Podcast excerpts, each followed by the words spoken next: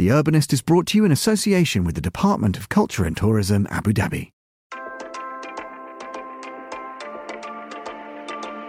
Saadiyat Cultural District Abu Dhabi is a beacon of hope and inspiration.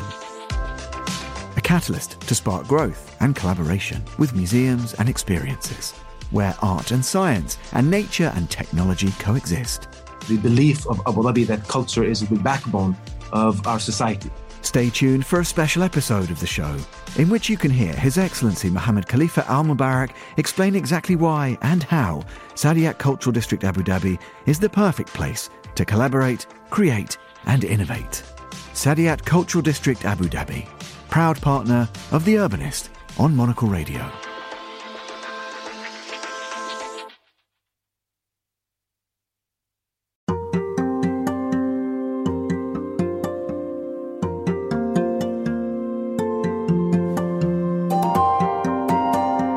While most were stuck inside during the pandemic, many who could safely access nature used the time to reconnect with the outdoors.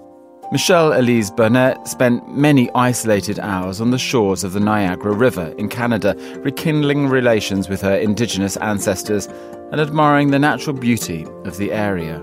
This time and her experience as a broadcaster led her to create an audio tour of the area. You're listening to Tall Stories, a monocle production brought to you by the team behind The Urbanist. I'm Andrew Tuck. In this episode, Mandy Sinclair meets with Michele-Elise to follow the tour that she created around the Niagara Glen, a park and trail system along the Niagara River.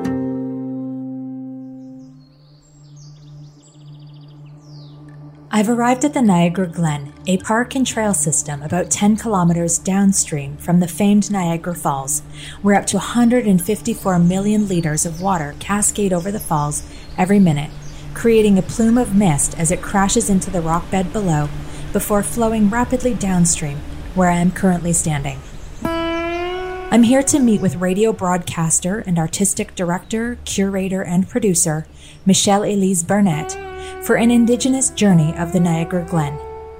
For millennia, Indigenous peoples have inhabited these lands, and more recently, the Neutral Nation, Six Nations of the Grand River of the Haudenosaunee Confederacy, the Mississaugas of the Credit, and First Nation of the Anishinaabeg people have been present here.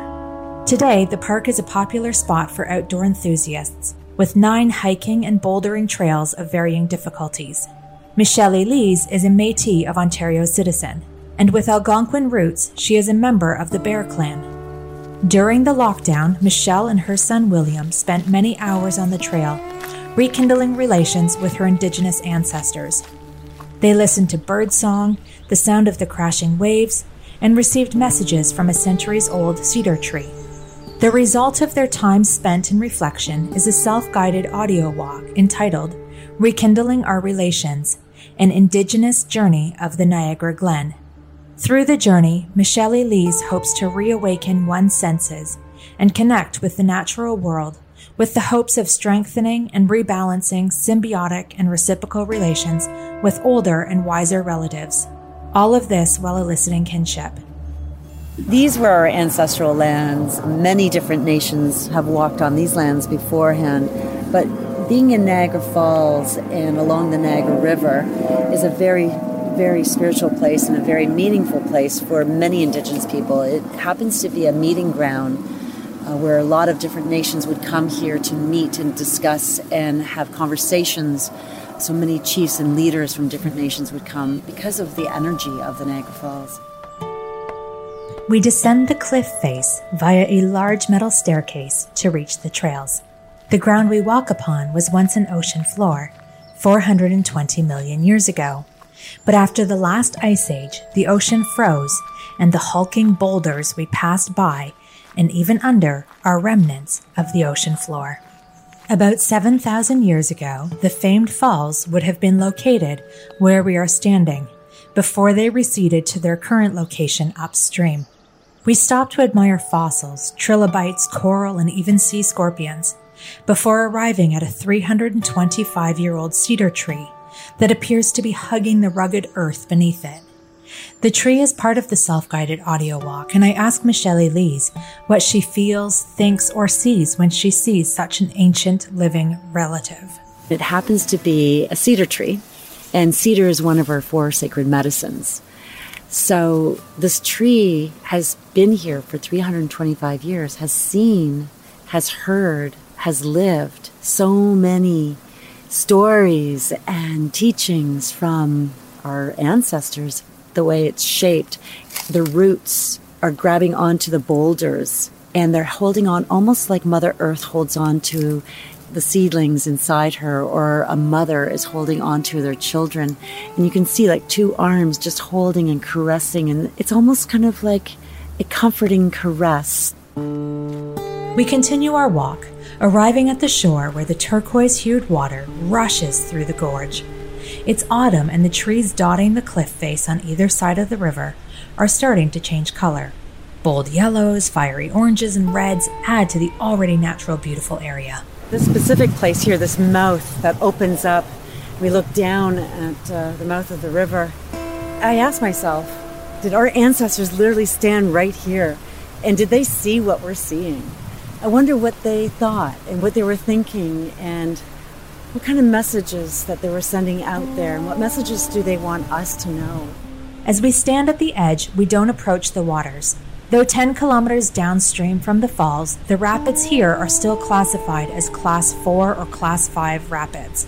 Michele-Elise tells me that the rushing waters of the rapids reminded her of a Haudenosaunee smoke dance, which listeners hear as part of the self guided audio tour. Coming up to the loud rapids, what came to mind was this rapid sound of the drums and just chaotic, kind of like the water, just fierce and strong.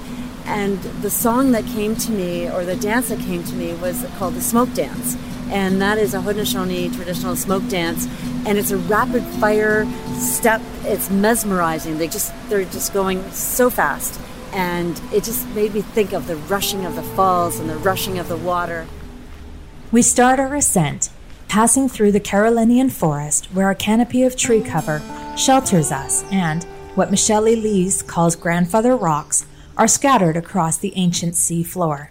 It's here that while wandering with her son, Michele-Elise really connected to the natural world. Rust colored squirrels and black squirrels, and they were running all over the place. But it was the birds that were doing the call and response that just, it was just amazing how they just kept talking back and forth and back and forth. And inside the Carolinian forest, it becomes almost like you're in a production room. It's just dead and all of a sudden, you can almost feel like the ancestors coming down to gift a song to us now, and then leaves the spirit world.